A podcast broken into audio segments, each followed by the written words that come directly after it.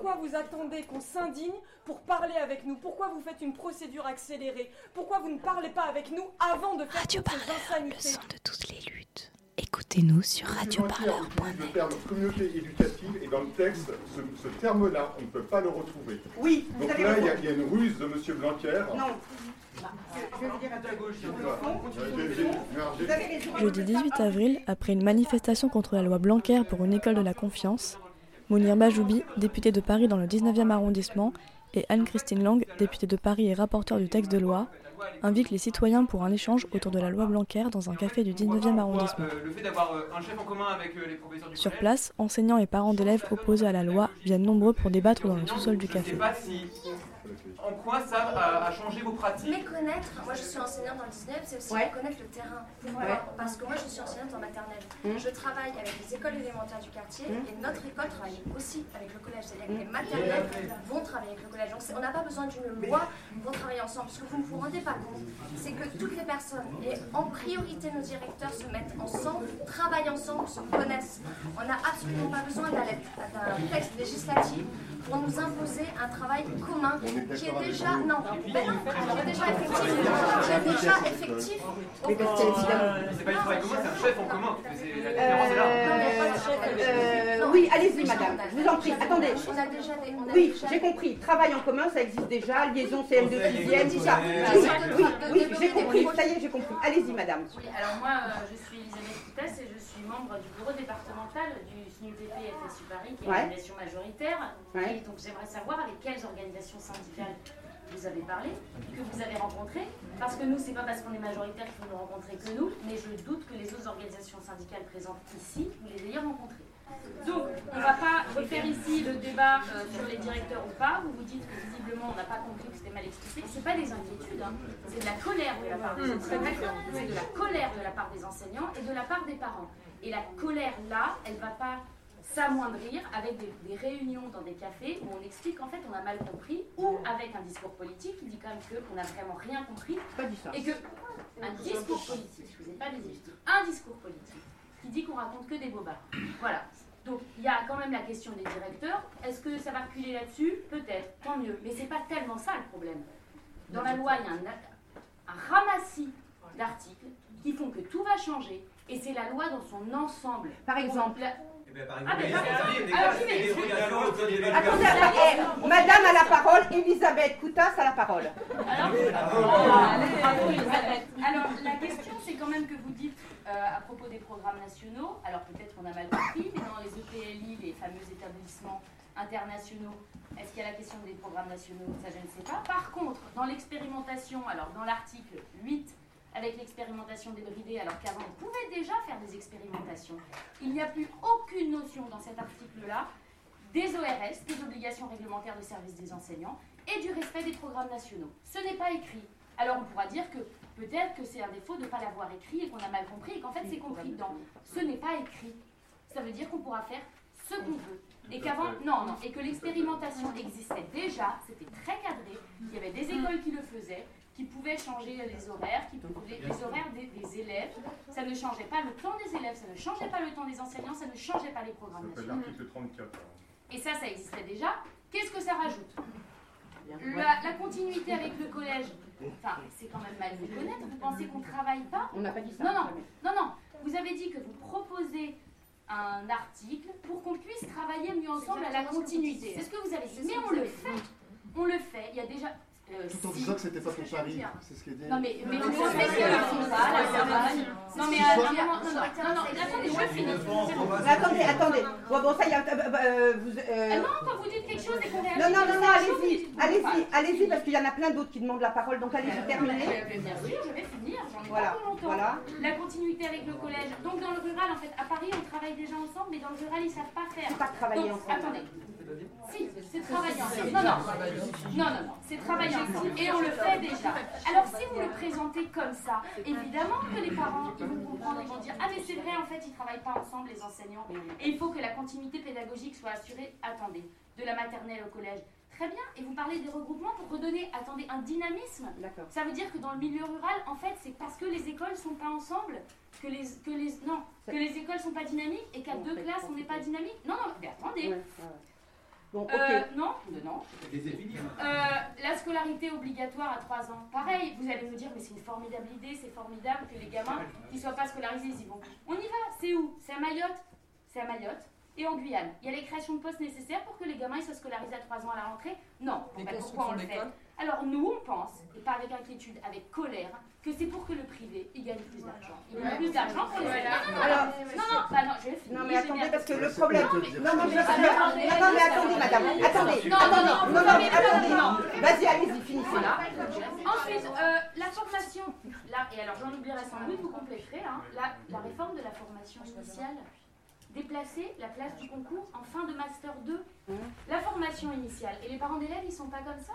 Qu'ils savent que, leur, que leur- quand le professeur de leur enfant est absent, il pourrait être remplacé par un étudiant. Voilà. Voilà. Non, non, non, non. Fake news. non, non. Et ça veut dire que cette étude. Alors vous allez dire que c'est une fake news. Mais oui, mais pourquoi? Bah dire, mais c'est étonnant parce que justement cette application-là, ça change tous les quatre matins. Un jour ils vont gagner 900 euros, un autre jour ils vont gagner 700 euros. Euh, moi je voudrais juste dire une chose. Là, il y a des personnes qui sont exprimées, notamment vous deux. Profondément, vous n'êtes pas d'accord. Mais vous êtes restés jusqu'au bout. Alors moi, je veux vous remercier. Ça va? Excusez-moi, est-ce que juste je peux vous demander ce que vous avez pensé de la réunion publique C'est trop là. Là, franchement, il faut que je sois à 20h30 chez moi, il est 20h15. Je m'appelle Magali, je suis prof des écoles, je suis euh, citoyenne sur le 19e, je suis aussi maman d'élèves et j'ai trouvé que cette réunion était euh, un dialogue de sourds en réalité. Je me sens totalement méprisée dans mon métier. Quand on me dit bah, si vous n'êtes pas contente, allez faire de la politique. Moi de la politique j'en fais tous les jours dans mon métier en réalité. Je suis sur le terrain, je prépare des citoyens, donc mon métier n'est pas méprisable. Par contre, faire de la politique un métier, ça c'est un problème. Et du coup, en quelques mots simples, la loi, vous, vous en diriez quoi aujourd'hui? Alors euh, pour moi, c'est une loi qui va permettre euh, de mettre en concurrence les écoles, qui va euh, permettre à terme de favoriser euh, la, diffusion des écoles privées, l'explosion des écoles privées, et du coup qui va contre l'égalité des chances des élèves. Ça c'est clair et net. L'école à deux vitesses, avec d'un côté euh, les établissements du socle commun et de l'autre les établissements internationaux, on l'a dit tout à l'heure. C'est une loi aussi qui détricote le maillage local de l'école en effectivement mettant euh, sous la houlette euh, de- des chefs d'établissement de collège plusieurs écoles euh, élémentaires, plusieurs écoles primaires, parce que ça ne concerne pas que les élémentaires, ça concerne aussi les maternelles. Du coup, il y aura beaucoup moins de proximité, parce qu'un directeur d'école, c'est un maillon très important, et pour nous, enseignants, et pour les parents d'élèves.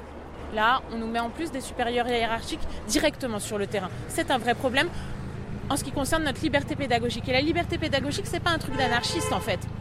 La liberté pédagogique, c'est la liberté d'être expert de terrain, c'est-à-dire de pouvoir adapter notre pédagogie en fonction des élèves qu'on a en face de nous. Et les pédagogies, elles peuvent être différentes parce que tous les élèves sont différents. Et si on prend un même moule pour chacun des élèves, ça peut pas fonctionner, ça c'est sûr. Si on veut faire une loi qui tienne la route pour l'école, eh ben il faut consulter d'abord les gens qui font l'école. Et les gens qui font l'école, c'est les professeurs. On a un point de vue, c'est pas un point de vue d'opposition purement pour s'amuser à s'opposer, c'est pas ça. On a un point de vue d'expert de terrain, c'est tout. Et donc si on ne consulte pas, si on prend pas en compte euh, ce qu'on fait tous les jours dans nos classes, qu'on prend des choses qui viennent comme ça hors sol et qui en plus déstabilisent totalement l'esprit de ce que c'est que l'école aujourd'hui euh, en France, en République, il y a un problème de fond. Donc bien sûr qu'on est.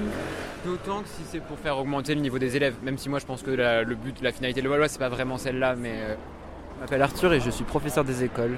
Au niveau de la mobilisation, il y a des prochaines dates de manifestation qui arrivent. à partir du 9 mai, c'est une date de fonction publique, de grève fonction publique. Et après, l'idée c'est qu'après le 9 mai, bah, euh, d'essayer de partir, le- continuer à la grève, quoi, en reconductible. Et après, en fait, la semaine d'après le 9, euh, il y a la loi qui passe au Sénat, en discussion au Sénat. Et donc le projet qu'on a discuté en AG ce matin, c'est de faire une semaine, euh, une semaine de mobilisation à fond. Quoi. Après, euh, nous quand même, la- pour- sur Paris, la, la mobilisation elle s'organise vraiment en assemblée de grévistes et en assemblée d'arrondissement. Du coup, c'est plutôt une organisation au niveau local euh, pour le moment? Bah, en fait, à Paris, il y a des assemblées, enfin pas dans tous les arrondissements, mais dans les arrondissements les plus mobilisés, notamment le 20e, le 19e, le 18e. Je crois qu'il y en a d'autres, mais euh, en tout cas là, je suis sûr qu'il y a des assemblées euh, locales. euh, donc qui permet de vraiment euh, voir au niveau du quartier qu'est-ce qu'on fait, il y a eu des, enfin, vraiment organiser des actions locales aussi. Et après les jours de grève, il y a des assemblées euh, à Paris sur les grévistes de Paris euh, pour décider de la suite. Quoi. Après, il y a les organisations syndicales qui ont, elles, des vues plus nationales, mais pour le moment, dans le premier degré, le mouvement il s'organise assez localement. Parce qu'en plus, comme il y avait des vacances, enfin, il y a des vacances qui font quand même qu'il y a au moins 4 semaines sur lesquelles tout le monde ne travaille pas en même temps. le mouvement il a du mal à s'organiser nationalement et je crois qu'il y a des endroits où il y a peu de grèves, il n'y a pas grand chose qui se passe encore. Bonjour, je m'appelle euh, Romuald, je suis parent de deux enfants qui sont scolarisés dans le 19e en école maternelle et école élémentaire. Et euh, je suis euh, mobilisé contre la loi Blanquer qui est selon moi une loi qui ne règle aucun des problèmes réels aujourd'hui de l'éducation en France et qui met pas du tout les moyens nécessaires à justement améliorer la situation.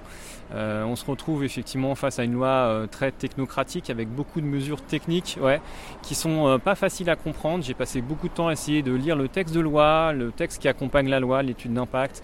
Il y a des choses qui sont vraiment problématiques. ils essayent toujours de nous dire qu'ils nous ont pas bien expliqué ou qu'on a mal compris.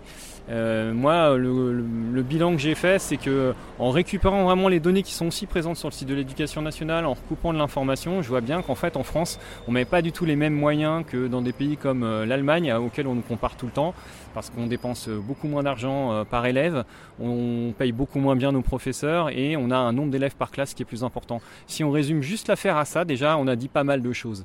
Et euh, quand on aura vraiment reconsidéré les professeurs en leur donnant une reconnaissance aussi financière, quand on aura baissé le nombre d'élèves par classe pour que les élèves apprennent dans de meilleures conditions, parce que le but c'est quand même que ça, ça se passe mieux pour les enfants, mais ça se passera mieux pour les enfants si ça se passe aussi mieux pour les enseignants. Quand on aura fait en sorte de former aussi euh, les professeurs pour les, leur permettre d'accueillir euh, les enfants handicapés dans leur classe, euh, en attendant qu'il y ait par exemple une aide de vie scolaire ou un AESH avec le nouveau terme qui soit disponible pour, pour, pour les accompagner, bah, on aura peut-être effectivement des meilleures conditions, une meilleure éducation nationale. Alors ils nous disent que le budget augmente, ils nous disent évidemment que c'est le premier budget français, mais c'est pas ça la question. La question c'est d'avoir le bon budget, les bons moyens pour notre éducation et faire en sorte que la société soit moins inégalitaire en bout de chaîne parce que tout le monde sera bien formés. Et euh, moi, mes enfants, je considère que pour l'instant, ils sont plutôt privilégiés, mais je veux que ce soit pareil pour tous les enfants. Donc euh, ce soir, vous étiez à la réunion publique organisée dans un café du 19e avec euh, Mounir Majoubi et Anne-Christine Lang, qui est la rapporteure du texte de loi. Oui, tout à Est-ce que vous êtes satisfait de ces échanges?